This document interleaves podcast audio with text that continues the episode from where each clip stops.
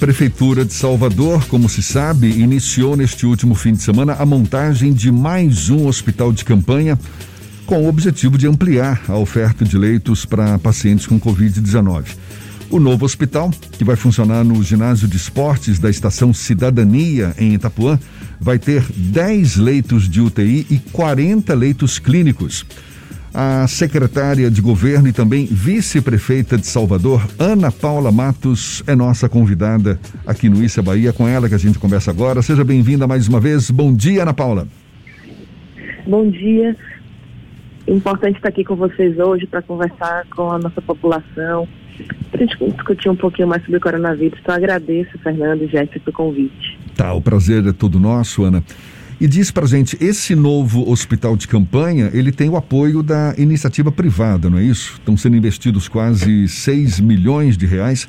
Esse é o modelo que a prefeitura está buscando para levantar novos hospitais de campanha? Parceria com a iniciativa privada para viabilizar esses novos equipamentos? É sim, por dois motivos. O primeiro motivo é que isso nos dá maior agilidade, condições de mais rapidamente identificar o problema e conseguir construir essa solução. Que a gente sabe que toda vez que você faz uma licitação, você tem uma série de prazos que demora muito. Quando a iniciativa privada se propõe a identificar o problema junto com a gente, contratar essas instituições e ajudar a que isso se materialize, isso é mais rápido. E na luta contra o coronavírus, o tempo ele é um fator fundamental. Então, esse é por um motivo. O segundo é porque, de fato, é um investimento muito alto em longo prazo que a gente tem feito no combate ao coronavírus. Você tem visto o prefeito Bruno Reis falar todo o tempo que nós estamos investindo aproximadamente 60 milhões de reais extra por mês. Isso dá mais de 700 milhões de reais por ano é, consome toda a poupança que o prefeito Neto tinha deixado. Então, para que isso não aconteça, para que a gente consiga ter uma solvência, ter uma condição de manutenção do nosso governo, por um lado, nós temos feito um apelo ao governo federal para que entre com a sua parte, para que pague o seu percentual dos leitos de UTI, para que o mais rápido possível traga as vacinas para Salvador e, por outro lado, temos buscado com a iniciativa privada esse apoio, essa ajuda, para que a gente possa estar atuando a cada dia com mais força, com mais efetivo, mas com condição mesmo de manter a longo prazo as finanças da cidade, as condições de cuidar do nosso povo. A gente tem falado muito do risco do colapso na rede pública, até na própria rede particular de saúde.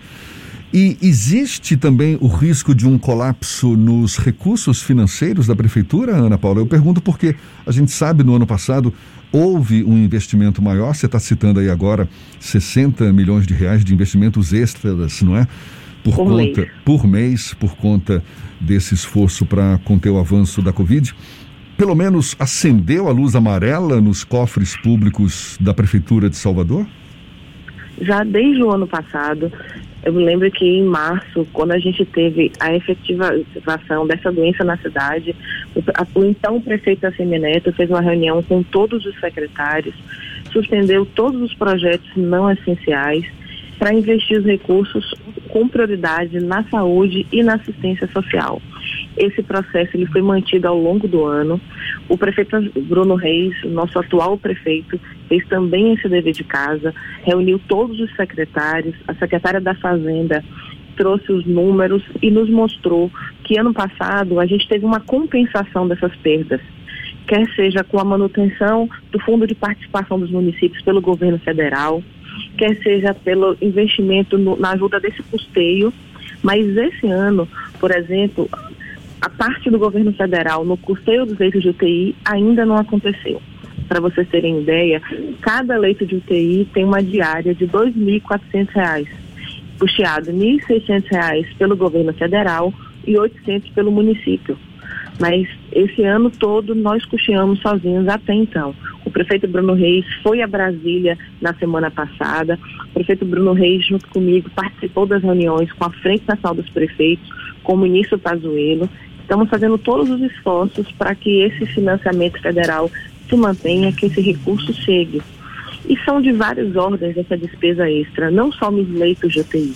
Mas, por exemplo, para garantir a tranquilidade das pessoas e a saúde, nós precisamos andar com o sistema de transporte com um percentual de ônibus maior do que a quantidade de passageiros transportados. Vocês sabem que a gestão desses ônibus depende do horário, nos horários de pico, mais ônibus, no horário que não é de pico, menos ônibus. Significa dizer o seguinte: hoje, se nós estamos transportando num horário, a capacidade é de 60%, deveria ser a capacidade normal, nós colocamos 80% dos ônibus. Se é num feriado, eu tenho um número menor de pessoas circulando, digamos que sejam 40%, eu coloco 60% dos ônibus, sempre 20% a mais, para garantir que eu tenha espaço e que eu não tenha pessoas se aglomerando. Então, esse é um exemplo. O outro exemplo, quando nós precisamos tomar medidas de isolamento social, de restrição de horários das atividades comerciais, isso significou um impacto social. Nós somos a única capital do país que estamos há quase 12 meses fazendo investimento em recursos sociais, como por exemplo com o programa Salvador por Todos. Já pagamos 57 milhões de reais. Estamos pagando 5 milhões de reais por mês desse auxílio. Só do Salvador por Todos, que é aquele auxílio de 270 reais.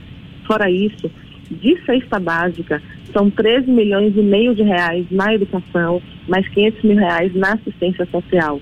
Então, o transporte, como eu contei para vocês, se eu tenho que botar uma capacidade maior de ônibus do que passageiros transportados, significa dizer que alguém está pagando essa diferença.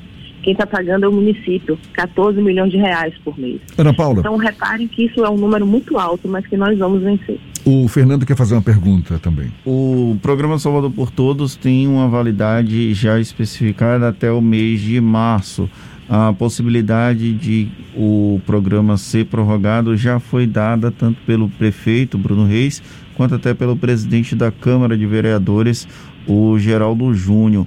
Já existe alguma definição sobre quanto tempo deve ser essa prorrogação do Salvador por Todos, secretária? Não temos definição. Existem indícios e indicativos de que nós vamos fazer essa prorrogação, mas também o Marcelo não está batido só quando o prefeito Bruno mandar para a Câmara esse projeto de lei. E o nosso maior impeditivo hoje é a questão financeira. Mas nós temos a certeza que, se se mantiver, como tudo indica, essa situação, nós teremos sim que investir mais recursos nessa questão social. E da última vez, como é que se prorrogou? Se prorrogou por um mês, com a possibilidade já pré-aprovada de se ampliar por mais dois. Então, tudo depende da velocidade da vacina e dos recursos disponíveis. Mas não faltaram esforços para que a gente faça essa prorrogação. Secretária, uma questão que a senhora falou aí em mais de uma oportunidade é a questão do custeio dos leitos de UTI aqui por Salvador. O governo federal não encaminhou os recursos para o custeio ao longo dos últimos meses. O governo deu alguma perspectiva de repasse desses valores e como é que está a questão do caixa. Até quando a Prefeitura de Salvador teria fôlego para bancar uma estrutura tão grande, uma infraestrutura tão grande de leitos, tanto clínicos quanto de UTI, sem haver esse real repasse do governo federal? O prefeito Bruno, inclusive em coletiva ontem, falou que nós não temos condições de aguentar mais seis meses. Mas a gente sabe que nossa gestão ela é a melhor do país em gestão fiscal. Nós vamos continuar investindo cada recurso na, na saúde. Agora, respondendo de modo objetivo, nós temos duas divergências com o governo federal. A primeira é que nós temos leitos habilitados que até então, até o ano passado, se eu tinha mil leitos, ele fazia o pagamento trimestral pelo leito habilitado. Esse ano, ele comunicou que iria pagar pelo leito utilizado, quer dizer, paciente deitado. Mas todos nós sabemos que se todos os leitos estiverem ocupados, faltará leito para o paciente que estiver na UPA para ser regulado, alguém que estiver no leito clínico que precise ir para um leito de UTI. Então, nós estamos insistindo com o governo federal que eu tenho que ter o pagamento pelo leito que está à disposição, porque é isso que garante que não exista o colapso. E nós explicamos a eles que no caso de Salvador, nós pagamos 70% por esse leito habilitado. Por quê? Porque o leito utilizado consome mais oxigênio, consome mais recursos, mais remédio.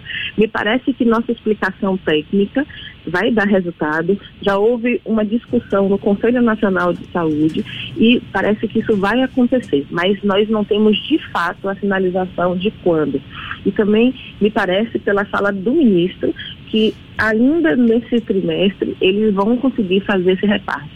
Se isso tudo acontecer, nós vamos sim conseguir ter um fôlego maior para ultrapassar esse momento mais difícil.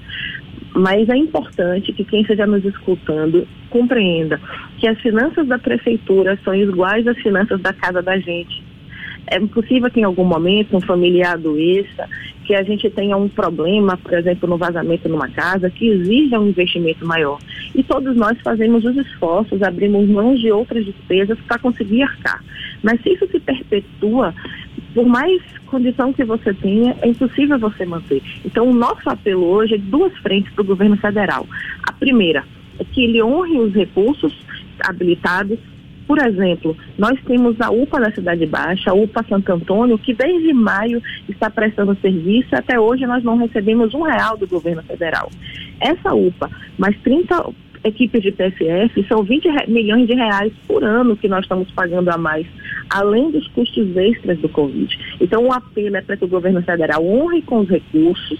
E a segunda ordem é que acelere a questão da vacina e que, inclusive, nos deixe comprar as vacinas. Nós estamos com 300 mil doses de vacina já pré-acordadas, com carta de crédito no Banco do Brasil, porque essa vacina só é paga depois que ela chega, ela é conferida, e o governo federal ainda não autorizou a Embaixada da Índia a permitir essa exportação da Índia para o Brasil, ou seja, que nós importássemos essas doses. Por que é importante esse apelo, Jefferson e Fernando? Porque quando a gente investe na vacina, a gente consegue, em curto prazo, em pouco tempo, conseguir diminuir esses custos das outras áreas. Então, é muito mais barato, é muito mais inteligente, é muito mais saudável investir na vacina do que gastar tanto nessas questões de UTI. Ana então, Paula. Esse é o nosso apelo. Ana Paula, a gente está conversando aqui com a secretária de governo, também vice-prefeita de Salvador, Ana Paula Matos. Ontem, Secretários estaduais de saúde de todo o país divulgaram uma carta aberta à, à nação e pedem, pedindo né, mais rigor nas medidas de combate a, ao avanço da Covid, especialmente sobre a, as atividades não essenciais. Ontem também o prefeito Bruno Reis estendeu medidas de, de proteção em alguns bairros aqui da capital. A gente não tem visto números eh, diminuindo a quantidade de casos, de mortes. Ou seja, a gente está caminhando de fato para medidas mais duras, por mais que prefeitura e governo estejam divulgando, digamos, doses homeopáticas dessas medidas. Hoje é prorrogado tal decreto que, que proíbe tais atividades, aí passa esse tempo, prorroga-se de novo, hum, é, é mais um bairro que é incluído. São doses homeopáticas, na verdade, que a gente tem recebido ao longo desses últimos anos, ah, desses últimos dias. Agora, a gente está caminhando de fato, Ana? Qual a tua percepção? A gente vai ter um momento de, de fechamento total das atividades?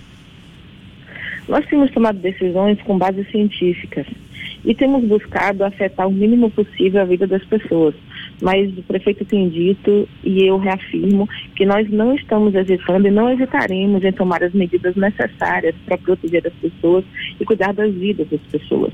Isso significa que a gente, se precisar tomar medidas mais duras, tomaremos. Mas é importante que a gente compreenda esse vírus. Ele é um vírus que ele tem sofrido grandes mutações então, já temos sinais claros, já temos cientistas afirmando que essa cepa é uma cepa mais agressiva.